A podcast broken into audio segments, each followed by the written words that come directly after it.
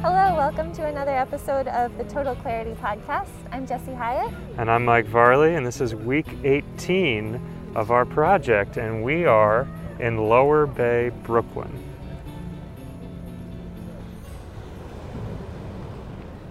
We're currently in Manhattan Beach. That's right.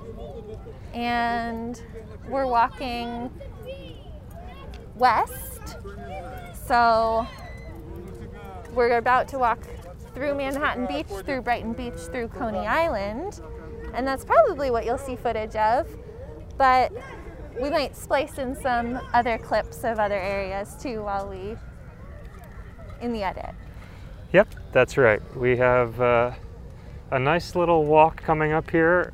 We're going to be filming as we walk this week because we have a hope that most of it will be at a volume that is appropriate for the podcast. So we thought it would be nice to be able to combine the two of those things because we don't always get the opportunity to do so. I think this is our third time doing this. Yeah, that sounds right. We've had the Central Park walk with Chris Sapino. We had the Prospect Park walk with Ariel Abrahams, and now we have this one with no guests, just us. Just us. Yeah. But this week was really great. We had a lot of fog this week, which yeah. was really interesting. Ring even, the bells. Even a little bit today, kind of hazy, yeah. not not too much fog, but it is really great to be down by the water when the weather is like that. Yeah, it's really nice. I don't know. It's also mid to late October now, so it might be that it would be kind of empty out here by the beaches at this time of year anyway, but especially with the overcast, foggy, misty weather this week, I think it's not really prime beach weather. Like we we did actually see a couple people swimming, but there's not really a lot of like fun in the sun activity no, certainly anymore. Not. But I really like, I think, I don't know why it is exactly that I like the beach at this time of year. Maybe because my family used to go down to North Carolina in October when I was a kid and do the off-season thing. So it's a little, there's something nice. I mean, I love the beach in the middle of the summer too, when you can go swimming and participate in all the classic beach activities. But there's something nice about being a little bit bundled up and being close to the ocean. Yeah. And as Jesse mentioned at the beginning, this is Manhattan Beach, which is to the right or east, east. of Bergen Beach and Brighton. I'm sorry, yes, Brighton Beach, my mistake. And yeah, as you can see from all this beachfront out here, I I think this might be a beach that maybe the locals go to, but it's really intriguing. I want to come back in the summer and see what this situation looks like. Yeah, I'm really curious. I mean, again, it's been pretty empty, but who knows if that's because of the weather, the time of year, or just because it is far out, or all those things combined. We'll have to do some investigate investigation yeah. next year. And as we'll see in a second, on the right-hand side, there's a big uh, playground. And a couple of days I've been here when this is the second part of our walk, and it's just filled with kids. Mm-hmm. There were... There's a lot of people in there today, there, too. Yeah, it's not even... It's, it's only one o'clock or so. There's still a lot of people here, but when I was here at around four thirty yesterday, there were uh, somewhere between like seventy-five and one hundred kids playing, which was really cool. I mean, it, it definitely felt like there was a strong community here and kind of a sense that, you know, the parents obviously must feel comfortable with just letting their kids, you know, come down here and do whatever they want and feel pretty good about the community. And yeah, that reminded me a lot of what it was like for me growing up. Yeah. Certainly, I didn't grow up in the city, But I did grow up near a beach, and there was just a lot of after school coming down and hanging out with kids, so that was nice. Yeah. And as you can see here from the video too, there's all of these crazy amounts of benches, which... Well, today it does seem like they're actually being used. The other days, I mean, today's also a Saturday. Yeah. So there might be a little more activity than we've seen during the week, but yeah, I mean, even even a kind of medium chilly Saturday in October, it's fairly crowded. I can, um, I from this right now, what I'm looking at, I imagine that the summers probably get pretty packed, especially yeah. on the weekends. Yeah, I would definitely imagine so. But what a nice setup. Yeah, yeah, for sure. And this is, yeah, I would say this has definitely been one of my favorite parts of the city so far. Between this area here, you can see kind of a little bit in the background, and we'll pass it in just a minute. There are these nice row houses here that are all individually housed. They're not connected to each other, which is, you know, not always uh, common for houses in the city to yeah. have separation from each other. Not usually. But uh, they have it down here. And then in the Brighton Beach area, which we have to walk through to get here, there's a little footbridge over the Sheepshead Bay, which for some reason I just really like a lot. I don't know why. I really was trying to puzzle it out earlier this week, what it is that I find so enjoyable about it. I, I think it might just be because there really aren't many other wooden footbridges in the city. Yeah. In a in a place that has so much, uh, so many bridges, to have one that's like so basic as that, with like multiple levels of paint on it, uh, coming off, and just very weathered, but quiet and quaint. And once you once you get out onto the water, it has a really nice vibe there, and yeah, there's something about it that really feels special to me. Yeah, it makes me feel like I'm on vacation. Yeah, yeah, I think so. Just, yeah, I guess because you, and if, I think it, yeah, it feels special because that's not what New York is in most other places. Right. So, and then the neighborhood getting there, and some of the street that we're about to walk on right now, which might be the noisiest part of this podcast, it really is so strongly culturally Russian that yeah, it just I I, I love areas of the city that just really have a distinctive sense for what it is, you know, that you can be like, oh yes, I feel very clearly that I am in one type of neighborhood, you know? Yeah. I don't, I, I feel like part of me loves it, part of me feels a little conflicted on it, because it does create these separations, mm. but then at the same time, there's not really major separations in the city. Like, it is really easy to get from one neighborhood to another. We have pretty good transportation system, and even walking from neighborhood to neighborhood, there's not like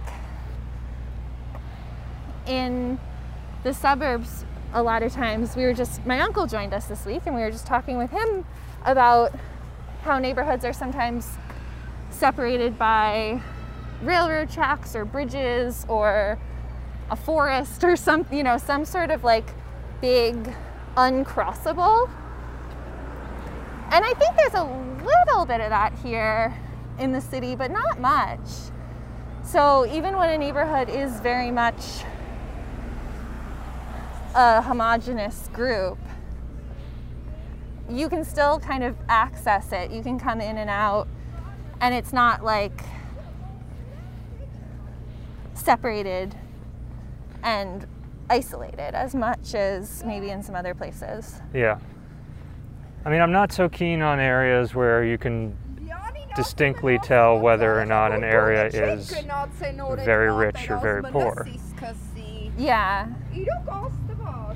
but an area that is of a particular like background culturally. Yeah, I just, I, I find it enjoyable to visit because it, I don't know, it just, it just radiates a certain sense of identity. Yeah, I mean, I, one thing I really like about that is going into, like if we go into a deli to get a snack or something, and for example, on this walk, there is there is a deli that we went into the other day, and it was just one hundred percent Russian. So, like, you know, in most neighborhoods, you go into a deli and you're gonna find Gatorade and chips and whatever, like Kind bars or something. Whereas going in there, there was like all this bulk food. I didn't really know what it all was. There were packaged foods that were in Russian. Some of them had English on them too. There were like cheeses that were totally different to me. So that's really fun. I mean, I like that because it, I, I assume that those things are things that, you know, people that live around here would just want to have access to all the time. And then for me, it's like, it almost feels like we're going to Russia for a moment. Right. Yeah.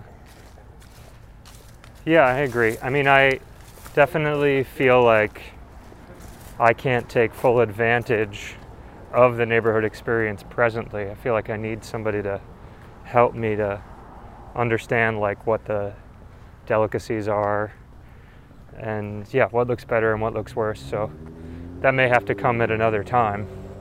But I, yeah, I just really like that it's there and part of the fabric of the city, and yeah, part of a, a place where I live, you know?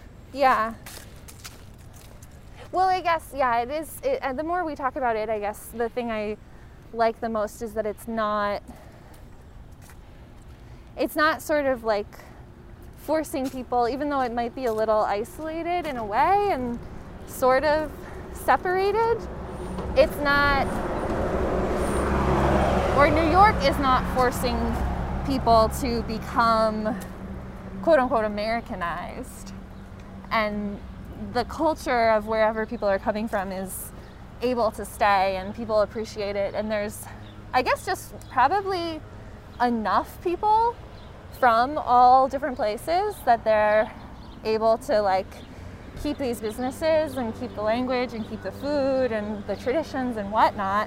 And then there's people that are not from those places but are like interested in trying it and open to different cultures and learning about, at least like learning about the food, you know, yeah. At the very least. Yeah.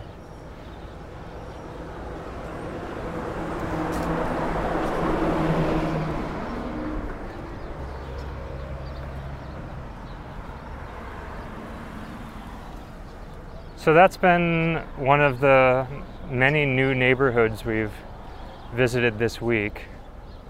Some of the other areas in the Lower Bay section we've touched on over the past two weeks between the uh, Lower and some Upper Bay walk we did last week and a little bit of the Olmsted and Vox walk we did the week prior. There has been some some overlaps, mm-hmm. but It's, uh, it's, yeah, been nice to see some new areas. Another area that we saw that was new for us this week was the Midwood area that was on the walk down to the water.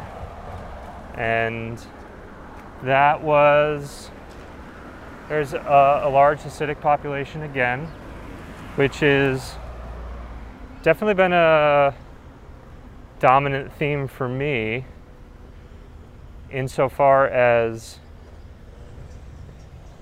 I knew that there was a large Hasidic population in Brooklyn, and I knew that it existed all over Brooklyn, but there's something about seeing in person how many neighborhoods the Hasidic communities take up in the city that really makes it more apparent to me what a what a flourishing community it is within the borough. Yeah, yeah, I would agree with that. I mean, I, I, I guess the thing I would disagree with is that I knew, or I just have a different experience with, is that I knew that there was a pretty large Hasidic community in Brooklyn. I did not realize that it was kind of all over the borough. I thought it, I usually think of like Williamsburg and Crown Heights along Eastern Parkway as being where the biggest groups of Hasidic people live. And then, yeah, as we've been walking around, we've found many neighborhoods where there's uh, a pretty large Hasidic population. Yeah. Which is interesting to see. And with Sukkot being this month, we happened to see a lot of people that were outside, but also I think, you know, just walking is a big part culturally of of life, it's it would seem. Uh, it just feels like there's, end up finding a lot of people, particularly like on the Fridays, you know, being out. Yeah. And today is a Saturday. We've done a Tuesday through Saturday walk. And we didn't see as many people out today, but um, the people we did see are wearing nice shawls. Yeah. And yeah, I mean, it, it's, that's, the, that's an interesting thing because I don't fully know all the rules, and especially when it comes to dress. But I have an awareness of it and know some of the, you know, know about some of the rules, and also realize that each community kind of has their own rules. Yep. So, but it is, it's fun to sort of walk through a neighborhood and see like, oh, okay, well today everyone's wearing this particular hat, or oh, today everyone's wearing this particular shawl or this particular type of jacket, it looks like. Or, you know, during Sukkot there was one day when all the young men seemed to be carrying towels, right? Uh, like like terry cloth towels. Mm-hmm. um, and I, I'm not really sure like why. I sometimes I'll Google what's the significance of this, but I don't know. There's something kind of, it, it feels like we're a fly on the wall of some particular traditions. Yeah. And yeah, it's kind of fun to witness that. Yeah.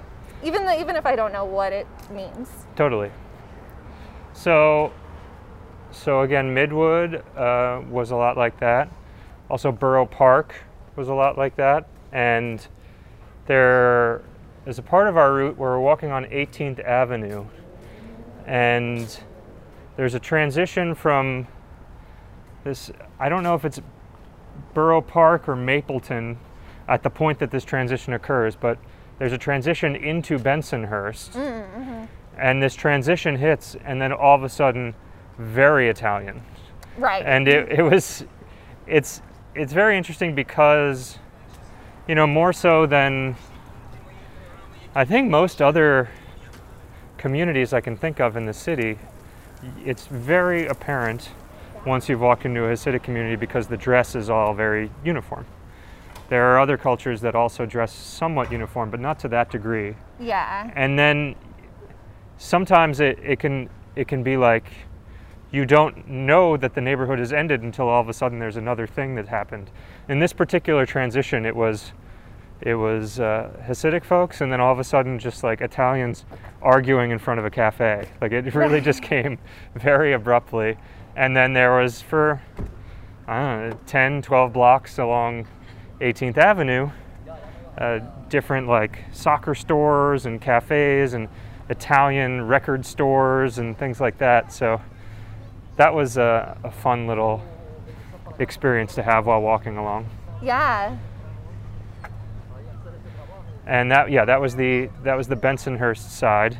We were only in there for a little bit this this particular walk. I think we'll have more experiences with it uh, later in the year, but that was also a new neighborhood for the first time for us this time. Uh, let's see, we had uh, Seagate was another neighborhood, mm-hmm. which... Se- which is another closed neighborhood. That's right. But this one's actually gated, I guess hence the name. Yes. But as opposed to Breezy Point, which called itself uh, a gated community without gates or something. Right.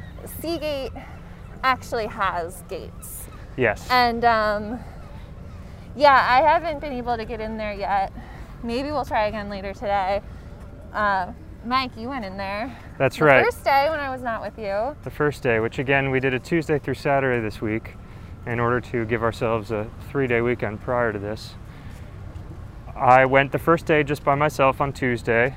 There's a lighthouse inside the community of Seagate, which I didn't know anything about, but I wanted to see.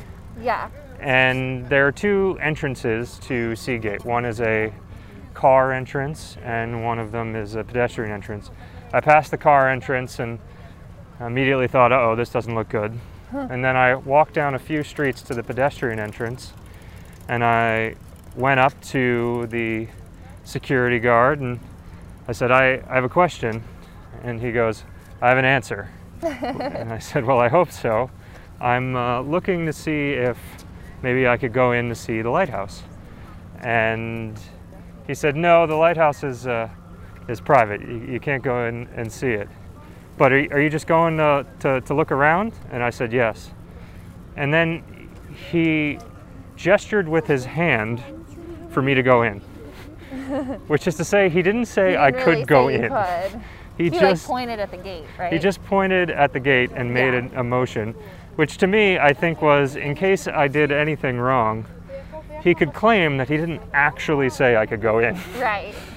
But I respected and appreciated the fact that he let me go in, and so I walked down there. It, it was not a particularly impressive lighthouse. It, the most interesting thing about it was that it actually exists between two different houses. Right. So it's, it's been there since the eighteen nineties, and uh, it's kind of like one of those scaffolding type lighthouses where there's not a big structure. It's mostly just about the light.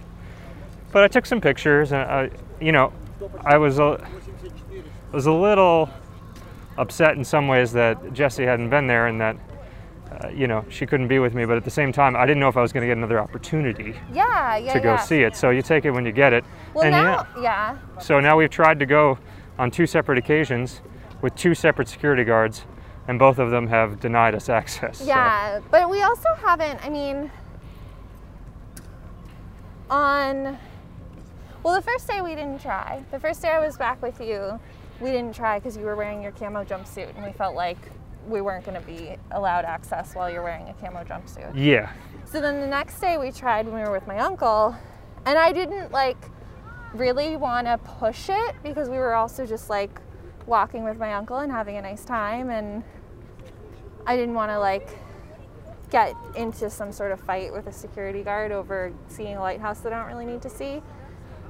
But now I'm like, so he, I just asked, hey, can we go see the lighthouse? He said, no, it's private. I said, okay. And we left. But I feel like now I don't know which method. The gate, like there were people going into the gate without talking to security, which makes me feel like we could potentially just go in through the gate and not talk to security. But if we do that and they stop us, then we're really, then we're like already on our heels. Right. Whereas if we go in and we try to say, oh, we really want to see this lighthouse, maybe they'll let us in. So I don't know, we'll see.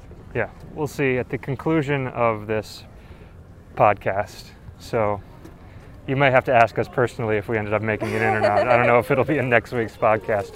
But I do not think that going in there with cameras and microphones is really no, going I don't to think that's gonna ensure work. That we gain access. I don't think that's going to work. I did look it up because I was trying to see if it was a if it was a public space, the lighthouse itself. And it looks like the family that ran the lighthouse, like the light keepers, or is that what they're called? Sure. Um, they used to give tours. Yeah. And they they had it for like almost one hundred years or something. And now they don't live in New York anymore. They moved out. And I think it said that they sold it to the Coast Guard. So it's not, they don't have any reason to let people yeah. in there. Yeah. They don't have to, you know, there's no legality there. Yeah. There's no reason that they have to.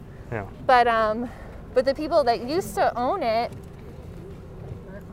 seemed like they still want to be involved. Like they they were like, unfortunately, we don't live there anymore, so we can't let people in. But contact us, and we'll tell you all about it. And yeah. So that was that's sweet to see. Yeah. As far as the neighborhood itself, from what I gathered by walking in there, it was much more diverse racially and economically than what Breezy Point was. It yeah. seemed to be a lot more of an accessible neighborhood.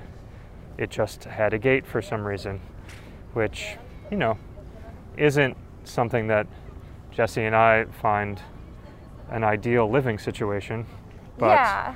I guess for some people that's something that they like. I mean, yeah, I don't find it appealing. I wouldn't want to be in that myself. Uh, but I also, there's something about, there's just a gate, and it's very clear that there's a gate, and it's very clear that there's security, that I don't feel offended in the same way that I did at Breezy Point. Uh-huh.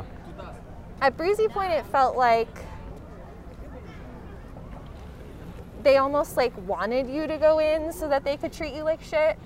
Whereas here it's like, no, they don't want you to go in. And then if you do make it in, then it's fine. And then you're just on your own. Yeah. They're not going to like be carting around looking for you to pull you over. Yeah. Well, it's unclear if there, I didn't see any extra security force driving around the neighborhoods like we did yeah. when we were in Breezy Point. But yes, it did it did feel a lot more like entrapment or something in a way over there, which it, it didn't at Seagate. It just seemed like there were guards stationed at the front and that's it. You know, yeah. once you get in, that's the, the entirety of it. Right. So... yeah, I'm curious as we, I mean, I guess we'll find out. This is only the second community that we found that's like that in New York. And I'm curious how many there are. It does seem like, just in general, it's kind of a strange place to have a gated community. Just after, especially what we just talked about, how it's so accessible, it's so easy to get from one neighborhood to another. Yeah. There's sort of like borders that are just like natural borders based on like the languages that people are speaking, or the type of food that's sold in the deli, or the people standing on the corners, like what their vibe is, and like, you know, like just like the way that they're speaking to each other, or whatever it is. You sort of like traverse through the different neighborhoods and you like know where you are as you go. So it seems so unnecessary to have these gates. It's like, I don't know. And like, on, I don't know. I just, I don't, it's not how I would want to live. Yeah. Wow, yeah. This is crowded today. Yeah. For those that are listening, we have left Manhattan Beach quite a bit ago and have gone back onto the boardwalk, which down in this part of Brooklyn extends from New Brighton all the way out till the exit of Seagate, which we were just talking about. So this includes all of Coney Island, which we'll be getting to, and right now you may have even heard from the background din that this is a pretty heavy Russian pr- area. Um, and, and we're walking by two restaurants right now that have seating on the boardwalk. There's yeah. a Pomeranian puppy sitting at one of the tables. It's the highlight. But yeah, it's packed. Uh, yeah, we were I speculating. Mean, packed in like a way that's totally... seems acceptable for COVID still, don't worry. Yeah, but, uh, we were speculating yesterday whether or not it was going to be crowded today, as it's a Saturday, but it's COVID, and which which way was it going to flip? Yeah. But ultimately, it seems like it's pretty crowded down here. Yeah. We'll see what it's like when we get to the amusement park, the closed yeah, we'll amusement see. park section. Well, those restaurants were empty every day this week. Yeah, every day we were Maybe here this week. Maybe there was, yeah. I mean, the tables were out. There might have been one person eating or something at, at some point, but I, it definitely wasn't full like it is right now. Yeah, well, it was a weekday, and with the fog, yeah. not necessarily the most encouraging place to eat, kind of a nice place to visit, but not so great to eat. Yeah. So, but this area, I'd never really been down to this part mm. prior to doing the walk this week. I've I've been to kind of the more inland areas where all the shops are before, uh, under the elevated train, but I've never been out here. And typically when we go to the beach, we were talking to our friend Sophia about this this week, spoke to her on the phone. Hello, Sophia, if you're listening. Mm-hmm. We were saying how the Rockaways were, and really still are, the place where we think about going when we think about going to the beach. But as you can see from here, and you'll see for the next little bit, there is a substantial amount of beachfront yeah. that you could go to. I mean, I used to come to the beach here.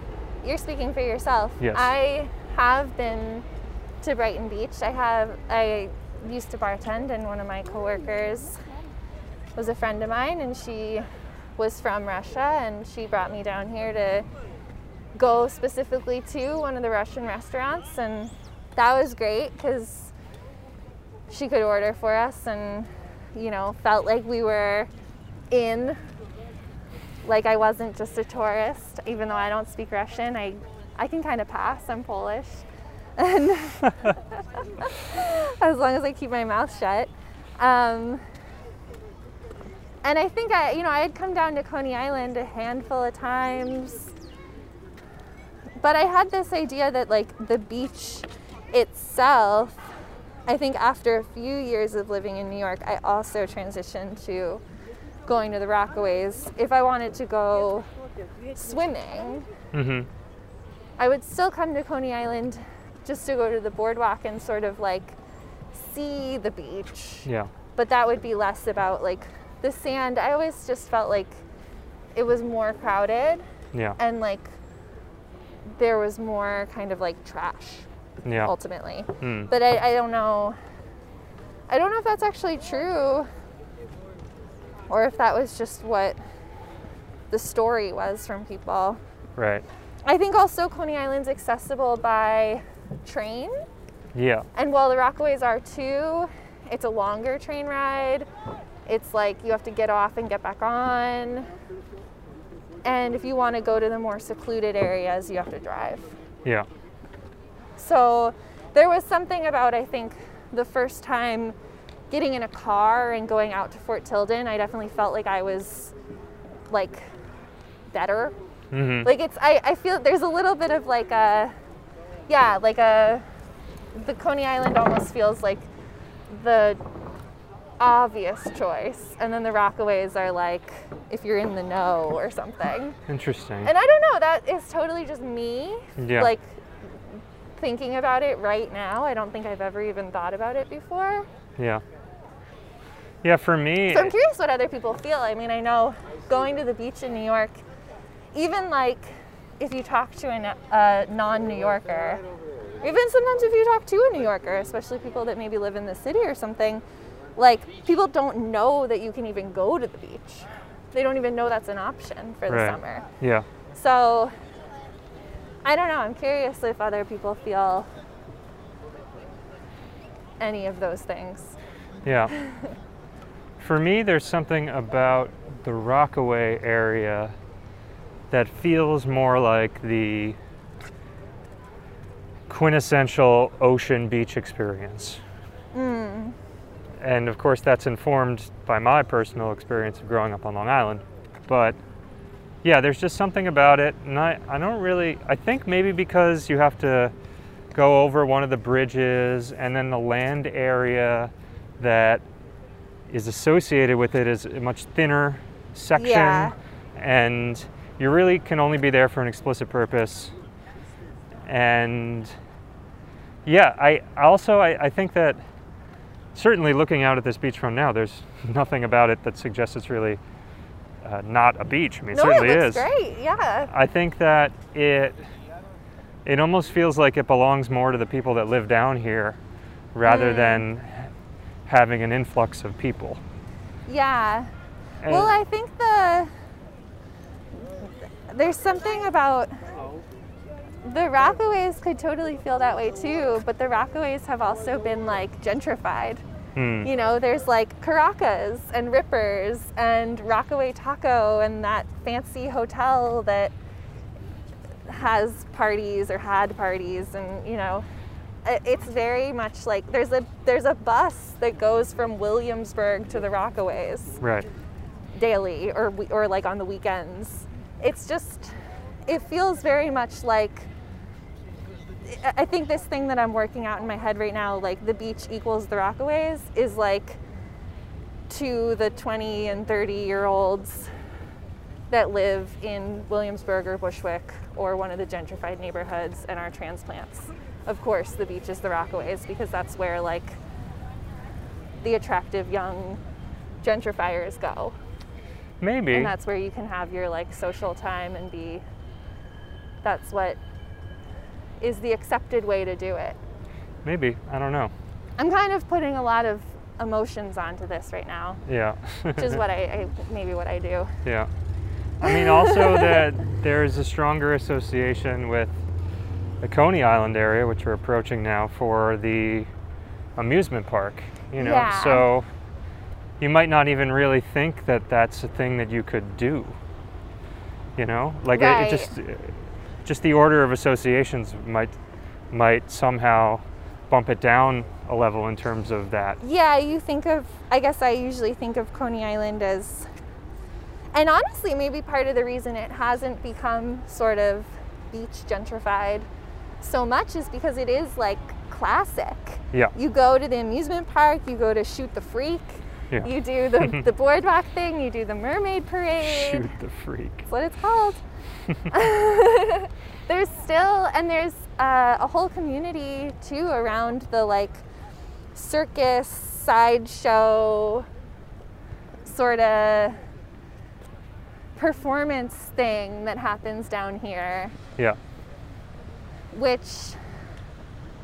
seems like it's pretty rooted in its original tradition or history. Yeah. And isn't isn't really going to change too much. Yeah. Which I think is cool. I mean, that's definitely, and I think it kind of keeps it like, maybe some tourists come out here because it's a classic place, but it's also pretty far to get out to. Yeah. And then yeah, it keeps it like more for the locals too. Yeah. Well, there's the Coney Island Cyclones as well, and mm-hmm. there's the aquarium, which for a long time was out of commission. I think it's finally opened again, and you know, I think that will start being an attraction again soon. Right. And definitely shouldn't forget, for people that might be listening and saying this at us, we can't hear you, but I'm thinking that maybe you're talking about the surf as well, because the surf out in the Rockaways, oh, I believe, yeah. is, well, it's surfable, and it's I don't surfable. believe it is here. So I that's don't know definitely. If it's surfable here or not, but it's definitely. Looks like today's got some good waves, but I, yeah. I don't think it's the same. Like out in the Rockaways, it's, I think it's more significant. Yeah. So there's that as well. Yeah, that's a good point. I also think it's more expansive out in the Rockaways. Yeah. So if you are going out to go to the beach, there's just like, it's a little longer of a stretch. You have like hundreds of blocks yeah. to choose from, whereas here it might be fifty or so. Yeah. But ultimately, I think it's worth calling out something that's been called out in the previous podcasts for our own memory, is just a, these walks are such a pleasant reminder for me of how much this city is a water city. Yeah. And it's always been that way. And I think maybe over the past Uh, one hundred years, you could say, maybe it, de- it declined in importance, or maybe sometime between maybe the forties and the eighties or something like that, maybe even yeah. narrower, from, you know, just totally speculating here. But as well, the shipping I think, industry like, went down. During the war, it was still. Yeah, that's why I'm saying I'm cutting it yeah. off maybe around World War Two or something. But there was some period of time where it became less important. And now there's some sort of metamorphosis that's occurring where It's it's not like shipping is going up in importance again. It's that these areas are being repurposed and made into places that attract people again to come to. And yeah. hopefully we continue to do it in a way that's smart and not, you know, making it somehow exclusive. And yeah, just make it a, an experience that everybody that's accessible to everybody and and can fill uh, an important human health uh, niche in the same way that green spaces like Central Park do. Right. You know, reconnecting to the fact that despite all these tall buildings everywhere constantly, yeah. that there's also this natural part that is going to outlast all of that. Right.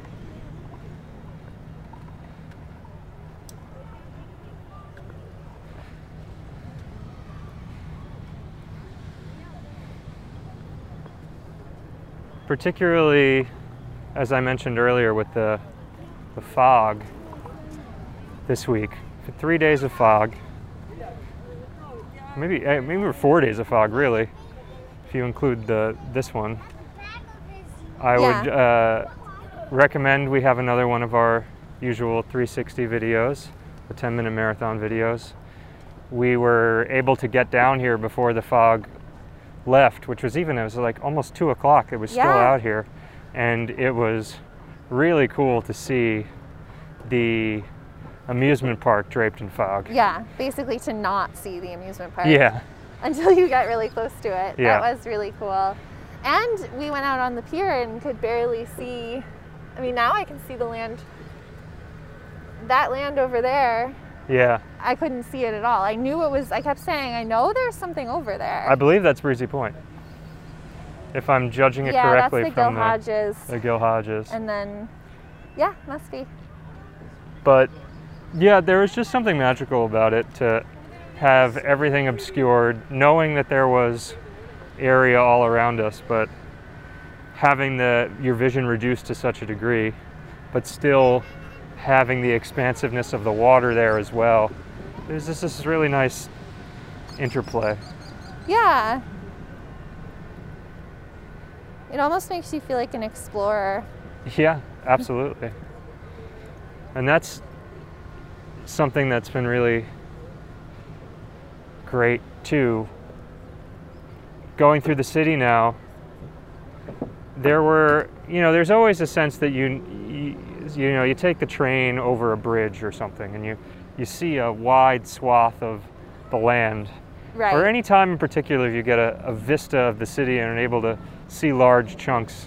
You know, you have a general familiarity of, of areas the longer that you're here.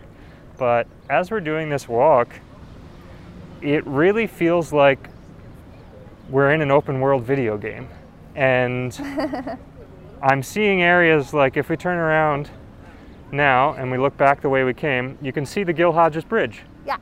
And the Gil Hodges Bridge was a bridge that we went on, I think weeks three and four, or maybe just weeks three. Uh, I think it, uh, I was gonna say week two, but week whatever two. It was, yeah. In July, we went on that bridge, early. very early. And you know, it looks so far away, but I know I've been there, you know? Yeah. And that's... And we know what it is too. I mean, we yeah. walked over it multiple times in a row. Yeah, and the I way... did not enjoy walking over it. Right, it was... I remember that, yeah. I'll never forget. Yeah. It has a really interesting shape to it. And yeah. even in that walk, we would walk over the Gil Hodges and then we'd walk back over the Cross Bay, which is probably equidistant away from it as far as we are right now. Yeah. And you could spot it in the distance. So there's always this, like, you're like creating new reference points. Whereas, yeah, yeah before, I mean, I kind of have basic geographic skills or knowledge. The longer I've been here and the more reference points I get. But yeah, like you said, as we're walking through and walking through so many different neighborhoods, and especially, yeah, when you kind of can see a landmark from far away that places you. Yeah, and to be able to walk on those landmarks or by those landmarks and get an understanding of distance from the landmarks on any given week, you know. Right. We can, you know, we're walking towards this, you know, I should know the name of this structure. I don't right now. Oh, this but tall yes. ride? The I don't yeah, even know if point. It's a ride, to be perfectly called. honest. The basically the Coney Island Space Needle. And if I'm offending anybody, is it I'm not sorry. The Thunderbolt? No, is no, no. The Thunderbolt right the next Thunderbolt to it? The Thunderbolt is the ride, yeah. No, that thing that's behind it that lights up I'm not quite sure exactly what it is, or if it's a ride, or if it's just made there as an attraction. Oh. Nevertheless, we have now approached that a number of different times, and just to get a sense of how long it takes to get there from different visual distances. Yeah. It, it's like to just seeing the Gil Hodges Bridge. I, I kind of have an idea of how long it would take to get there just by visually looking at it in the distance. And there's, yeah, there's something really cool about being able to familiarize yourself with all these New York City landmarks in such a way. And it, yeah, it really is the mo- most prominent in an area like going over the Williamsburg Bridge on a train or something. And you can see so much. You can see three different boroughs just that way. And, and you can, again, like a video game, understand how long it would take to get there with no other means than your feet, you know? Yeah. Yeah, it is a nice new power. Yeah. Yeah. Although at the same time, I feel like my idea of how far away something is, is we are getting like the true experience, but the idea of like, oh yeah, that's not that far away is not, that doesn't mean anything now. Yeah. You know? Well, that's, like, because honestly, like we're here at Coney Island now, and when we turn to go back home, it's like the homeward stretch. So it feels like it's not that far away, but I think it's like twelve miles. Yeah, yeah, that is, it's crazy. That's the, the inverse, and almost like, it's like you have you get a superpower, but then you get like this weakness as a consequence, where it's like your conception of what is normal or acceptable becomes completely unrealistic to whatever the norm is. Yeah. It, well, it also depends on what you're applying it to. So when all we're doing in one day is walking, if it's like two o'clock and we're on our way home from Coney Island, it feels like, oh yeah, it's a good day, we're on our way home, we'll get home at a reasonable time, it's not that far away. Whereas if we were trying to meet people out at Coney Island sometime next summer and we had to be there at ten thirty in the morning to have a full beach day, I don't know if I would decide to walk. Right. Maybe. Right. Because it's not that far. Right. Yeah. But it, like, you know, then it's like, well, it is far enough that I'd have to leave at six in the morning or something. Yeah, totally. So it's all just depending on what you're, what else you need to do, I guess. Yeah. Well, that's something I've been thinking a lot about this week, is the concept of time and how time has been changing based on this project. Yeah. And one of the conclusions that I came to is that I don't think I will have answers while we're working on this project, as far as like definitively what this whole distortion means to me.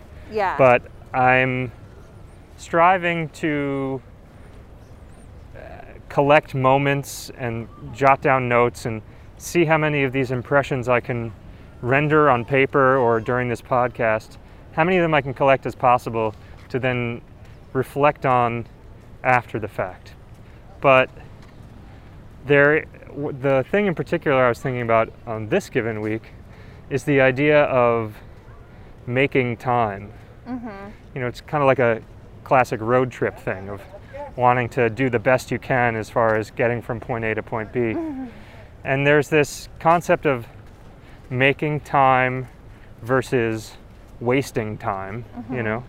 And also, you know, the idea of being able to get home and have that be, you know, to have as much time as possible when you get home before you have to go to sleep is...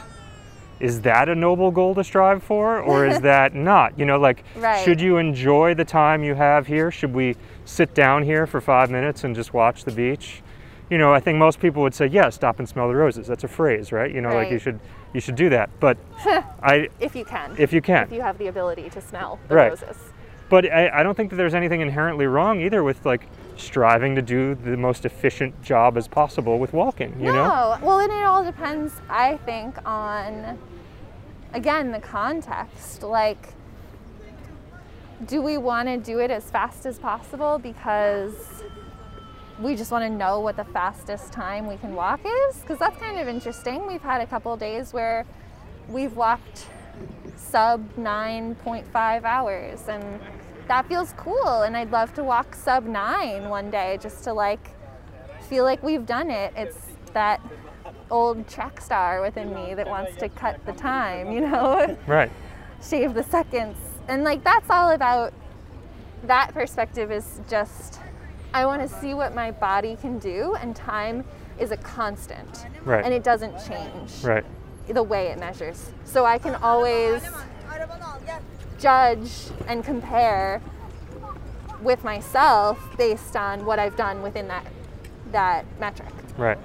But then if you're talking about, I just want to get home so that I have time before I go to bed, it's like, well, why? Like, what are you doing? Maybe there's something you need to do.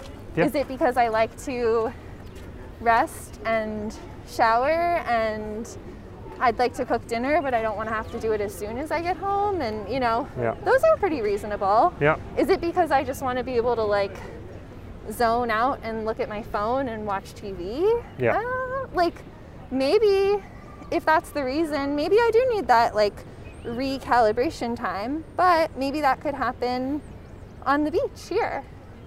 And then I wouldn't need that zone out time at home. Right, but then does, when you get home, if you only have a half hour before you can go to sleep, does that erase whatever, you know, mental relief you got from hanging out on the beach, you know? Yeah, I guess it's, uh, I don't know. I think in some it ways it does for on, me, because I, yeah. I, I get home and it's like, oh man, why did I choose to just sit around down there? Now, now I just immediately, I, I feel like a pressure to do basic sleeping activity, you yeah. know? Yeah. Well, I think a half hour before you have to go to sleep is pretty extreme. Yeah. Like, I don't like that. Well, we haven't... But that's not the same as, like... Like, what if the difference is three hours versus three and a half hours, and that extra half hour is just either checking out a park that I've not seen before, or sit, taking a little break because I'm feeling like my feet want a little break and I want to look at the water, or, you know, yeah. watching something funny that's happening in real life, versus like just an extra half hour to like sit in our living room. Yeah. Yeah, I think I would probably choose the half hour of enjoyment in out in the world. Yeah. But, you know, that's like, as long as I can do all the stuff that I need to do to feel comfortable as a living human. Right.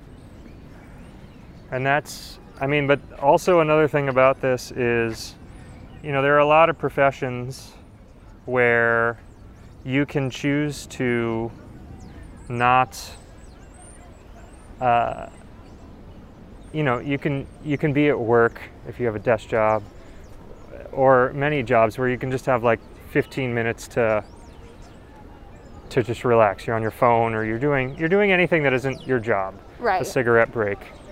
You know what time it's going to end. Most most of the days, you're still going to leave at around the same time. Also, when we leave the house, there's no commuting. No. There's no period of time where you're getting to whatever it is that you're doing. As soon as we leave the house, we are on the clock, so right. to speak. So I think it's pretty unique in that way. And it, I mean, it's unique in ways where it it's fulfilling to me, in that it allows me to take some guilty conscience or burden off the idea that if I'm not, like, if I'm working at a job where I can slack off without there being consequences, it makes me feel not great about the job or myself, because mm-hmm. I'm not operating at the full capacity that I can.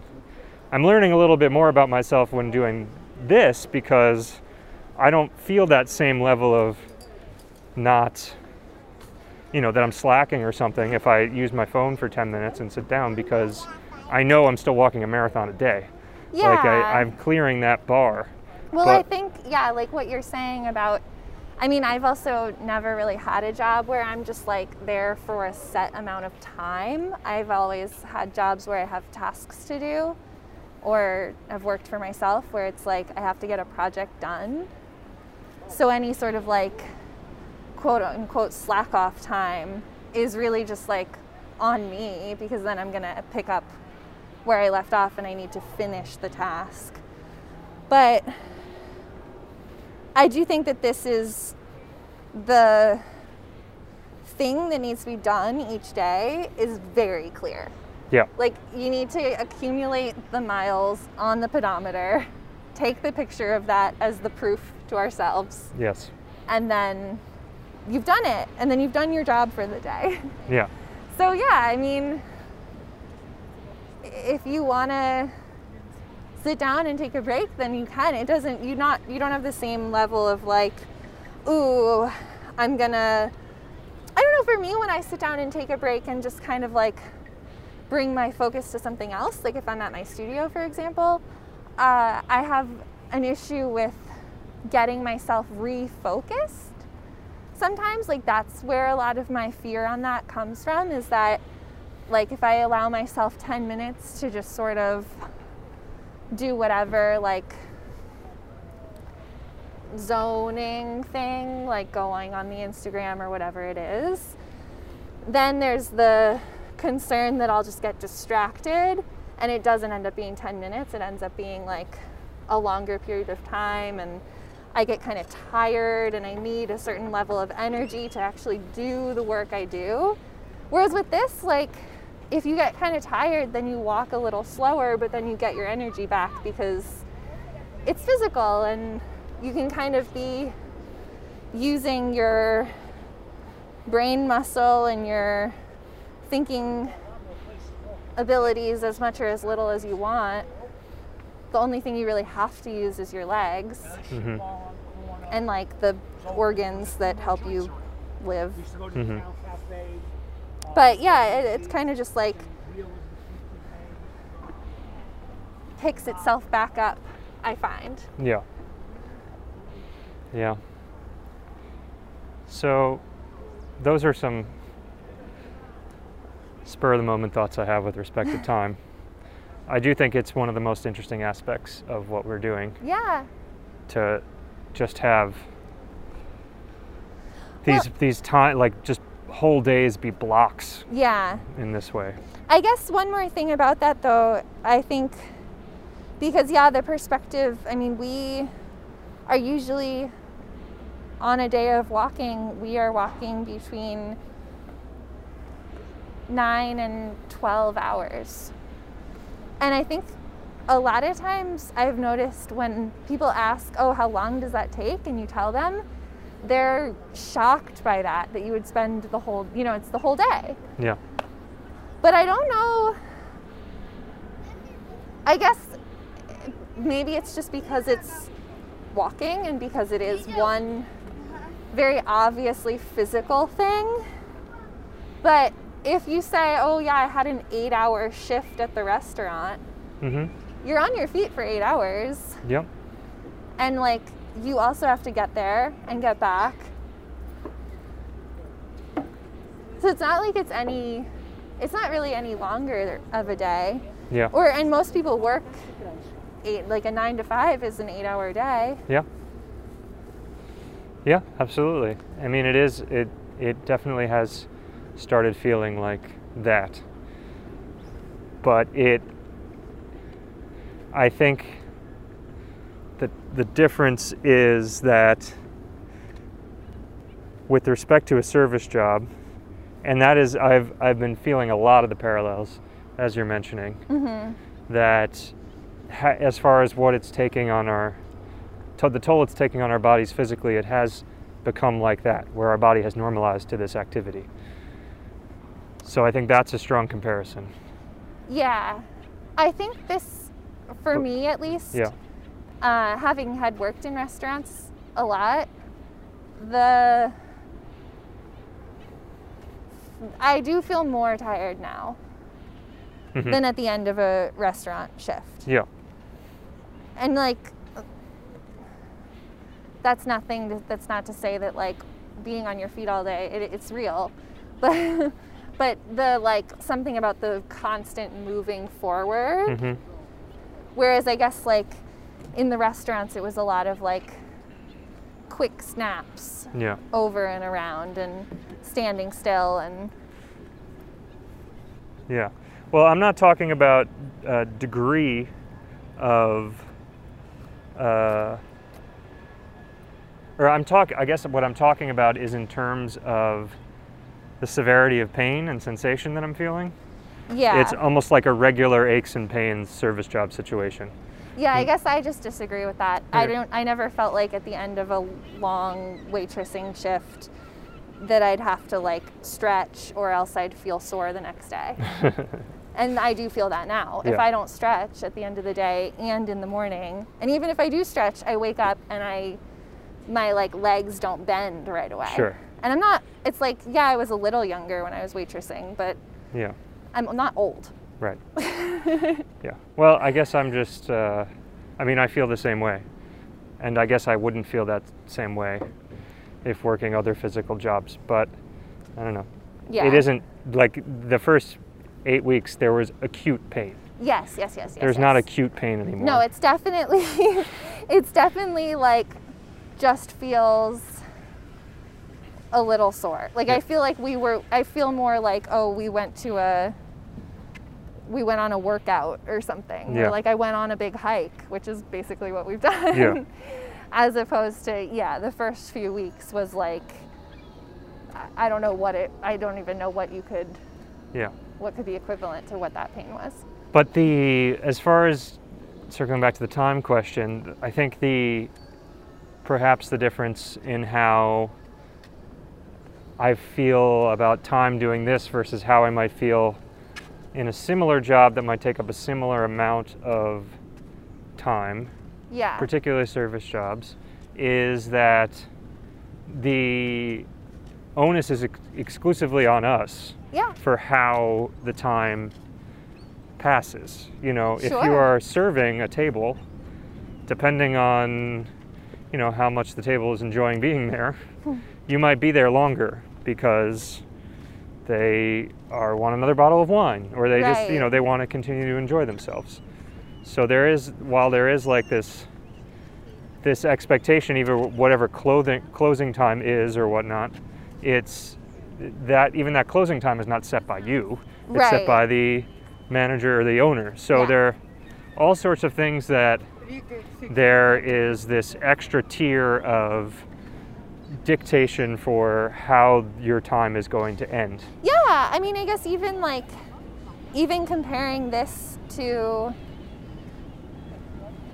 this, my other work, which is, I own it and it, you know, I am my own boss.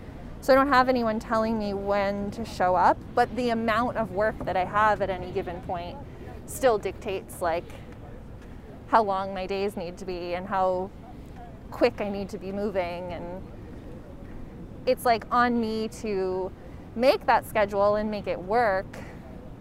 And I can always hire more people, you know, if I want to yeah. go slower or something or give myself more time to do other stuff, I can hire more people. But yeah, it's, I guess this particular project that you and I are doing is also fully set in that way, where the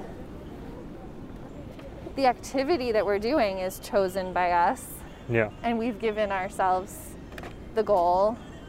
And then the way we complete that is up to us too. Yeah. Yeah, that's pretty nice. Well, it's certainly different. And like I said, uh, it's something that is, can't be fully unpacked until I think we're done, what all of these things mean. Because, yeah, I mean, they're also like existential questions. So yeah, yeah. I don't know if they'll ever be fully unpacked. Maybe not, but I think there'll be more there'll be more perspective when we're done. I know that yeah. there are just there also are just days where it's like, okay, you just got to keep walking, you know? Right. It's not like I, I don't think I ever get to a point where I'm like, I don't want to do this anymore. But it's more just like, well, you don't really have an option, so you have to just keep going. And I don't know, that's when the questions of, you know, should I r- relax or keep going? What's wasteful? What's not? They, it's hard to have those. It's hard to, I guess, think that you could come up with some sort of definitive theory on what all of this means when you still have to contend with the day-to-day of this has to be completed no matter what, you know? Mm. I mean, not not necessarily no matter what, but, no. you know, basically, like, if we want to complete this, uh, so, like, the, the philosophy on how to spend that time might be uh, compromised at any given point I- with respect to the primary objective, which is finish. Yeah. If that makes sense. Yeah, I think that makes sense. Because sometimes it's like, oh, I just really like to sit right now. I'm not really, like, into doing this right now. Yeah. And it's like, yeah, I mean, I could, but, like, then I'm probably just going to feel worse. After a half hour of sitting and doing nothing, mm-hmm. I'm probably just going to be like, great, well, now I feel the same thing that I felt a half hour ago, but now I'm going to be out here a half hour longer. It's Yeah, I mean, there's definitely some days where I'm like, I don't want to walk today. Like last week, it ra- there were two days that it was raining all day, and the rain is cold now. Yeah. We got rained on in the summer, and it was warm rain, and it would get very wet, but it was like, fine. Um, yeah. And then last week we got rained on twice and full days of rain. It didn't let up at all. And you know what? It's not pleasant. I didn't like it. That's it. I'm going to just be blunt about it. I did not enjoy those days. Well, but we like, also were I not prepared. I did by the end of the day. Yeah. I think, but like I was fighting it. I could feel myself fighting it from basically as soon as my shoes got wet, which was probably about three or four hours in each day. Until probably around two thirty or three when I finally was just like, okay, I'm like so tired of fighting with myself. I'm doing this. This is like what I've chosen to do and I need to get over it. Yeah. And that's so hard. I mean, yeah, yeah. It's, it's hard to do, but it's also a really good lesson and feel like it applies to so many other aspects of life. Especially right now when the world is like imploding and yeah, it, yeah. or it feels like that, you know, it can often, if you look at the news, it feels like, oh my God, every corner of the world, there's something crazy going on and it directly affects me. But yeah. in reality, you directly affect yourself. Mm-hmm. And like you, you have the capability to change it. It's just really hard to get there sometimes. Yeah. Well, we have a ways to go as far as our rain gear situation. Yeah. It turns out. On the, I was talking about like inner speak, but yes. Yes. We also do have the ability to change the rain gear. Yes. Which Sorry, I didn't mean to ignore what you were to. saying. I just thought, I agree with everything that you said. We exist in a society where we alone can impact how our perspective is on things. Yeah, but we can also use rain gear to impact our perspective yes. when it's raining. Yes. Yeah, it's weird. The rain gear we have, we got from like a real construct. They make like construction worker rain gear. So we expected it to work really well. And I don't know, we've also haven't transitioned. I think we're still using the lightest ones. We got a few different jackets. And I think we're using the lightest jacket and the lightest pant right now. So I don't know, there might be some that are thicker that'll work better, but yeah, over, by like halfway through the day, it feels like the water starts to come through the material.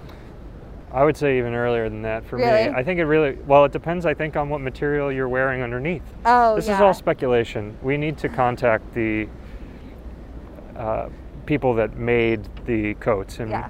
We need to do it soon because in the summer, it was not an issue. We did get soaked in the summer because we walked through two tropical storms. Right. But it was warm enough that it, it didn't really matter and you're just wet and that's fine.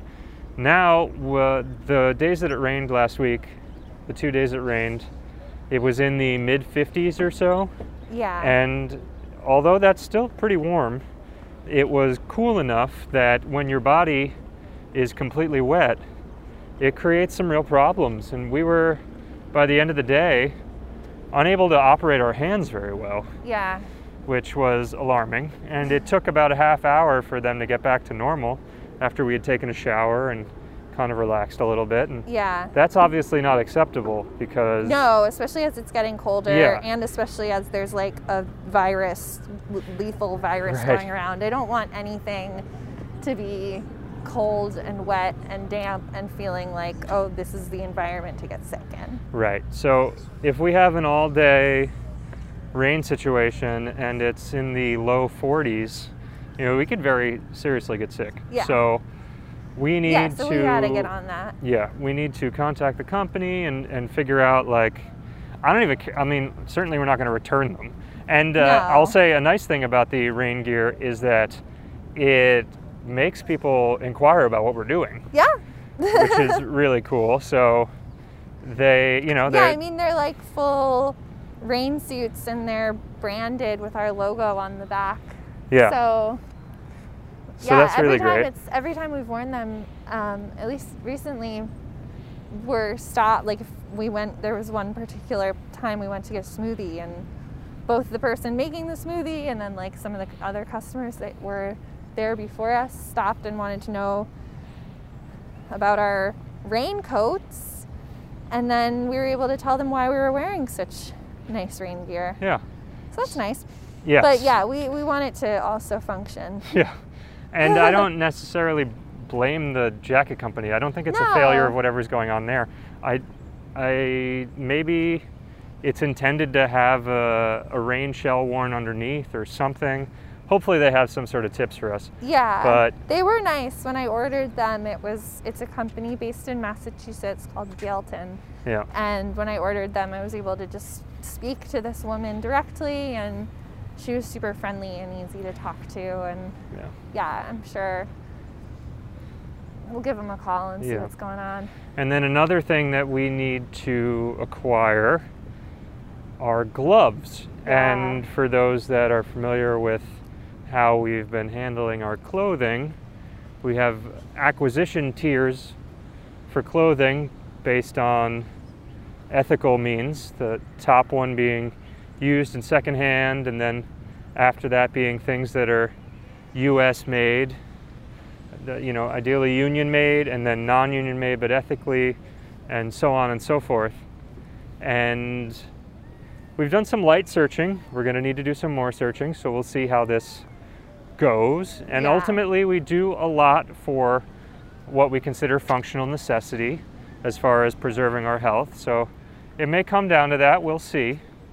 But presently it seems that for gloves that are made in the United States, there are not a lot of options. Yeah. There are a lot of work gloves, which is kind of an interesting thing that when you look up U S made clothing, a lot of it is work related. Yeah. And I I wonder why that is. If, I don't know, it would be pure speculation. I have no idea, but maybe people, maybe you can charge more for work gloves because there's business associated with it. Yeah, it also might be because it's like a lot of the work, like manual labor work is unionized. Yeah. So they want to support other, it's like, I don't know, unionized stuff and U S A made feels like it goes hand in hand. In yeah, I mean, it almost feels like an attitude. It's like, yeah, if we're U S and we're going to make clothes, it's going to be clothes that you work with. I don't know. It's so strange. Yeah. But are, are just people, you know, when they think about what they're going to buy for their everyday, it it doesn't feel right to them to spend fifty dollars on a shirt, but a lot of these gloves are fifty dollars for gloves, and, and you think, well, I'm, I'm going to use these for years. Maybe fifty dollars seems reasonable, you know? Yeah, if it's like part of your uniform or your kit or something. Yeah. But yeah, I mean, it's also probably like, yeah, in fashion, fashion, fast fashion yeah. is mostly made in poor conditions outside of the States. So yeah. if you're doing like U S A made fashion, I mean, it might be about quantities. I don't like, it could yeah. be a number of different things. Yeah. But so far, the closest things we found are gloves that were designed in the Hudson Valley. Right. Which you read something like that, and we need to do we a little more inquiry more. into that. But it feels a lot like with the fa- or fashion, with the fast food industries, when they say, you know, hormone-free, you, uh, made with the freshest ingredients, you know, all natural. It's like designed in doesn't really mean anything. Just well, like honestly, made in doesn't necessarily, or, well, or assembled, assembled in, in doesn't yeah, mean anything right. either. As we've identified that these, for those that aren't familiar, assembled in the U S A just means that there is some component of the product that was put together in the U S, but it doesn't necessarily mean... It could be mean, as simple as one button was sewn on or the tag was sewn on right. in the U S or something like that is enough to... I mean, there's just not... There's not enough regulation on fashion. Yeah. And like that, there's a lot of labor that goes into something that every single person, unless you're a nudist, is part of and right. is... buying. And yeah, there's not there's really very little regulation. Yeah. So that will be a project for us in the coming weeks. Yeah. It looks like it is going to rain multiple times next week. However, not with the all-day rain, at least to this point, who knows. Yeah. That was suggested last week. Yeah, if it does rain we, all day, we'll get through it, but it's yeah. not something that we can really waste time on anymore. I think we definitely have to test out our other, I mean, we have five rain outfits each, and we've really only used two of them each. Yeah. So I think we have to test out the other stuff we have, too, while we're trying to figure it all out. Yeah. It's kind of a, it's a tricky one because it really, now that we're in this and doing it, like, the time is just going to keep going forward. It's just going to keep getting colder. And like when it rains is when we can test it. We really can't test it any other way. So right. if the rainy days are all day, rainy days, it's like, that's okay. Well, we'll see. Yeah. So we'll see. Hopefully we'll figure it out. Yeah, I hope so. And we have managed to walk the entirety of the boardwalk. We've managed it. Yeah. Took about an hour and twenty minutes. Perfect. Between Manhattan Beach to here. Yeah, um, so now we're on the official Coney Island Beach. That's right. As it says on that sign right there. And yeah. yeah, the end of the boardwalk is near. Yeah. Nice way to spend a day for anybody looking to get out by the water. Yeah, I'd say so. Highly recommend. Highly Varlet recommend. But maybe maybe we'll close it a little bit earlier this week than we might normally. Okay. Unless there's anything you can think of that we should uh, talk about. I mean, there's plenty more to talk about, but we can just continue on next week. All right. Well, thanks so much for watching, as always, everyone. If you like this, uh, you know, please do the like button thing. Please share along. We love hearing your feedback, know how we can improve this, and we appreciate you continuing on this journey with us as we explore New York. Next week we'll be in East Brooklyn. That would be our last of the first month worth of Brooklyn. Somehow we're, we're finishing up the Brooklyn Borough. This week we're actually a third of the way through our entire project. Whoa! So we have two more thirds to go. Oh my gosh. And then after next week we'll be starting for the first time going over areas we've already gone before, which yeah. shows that we're really making some progress. Yeah. But. Yeah, and after next week we start getting into themes. Yeah.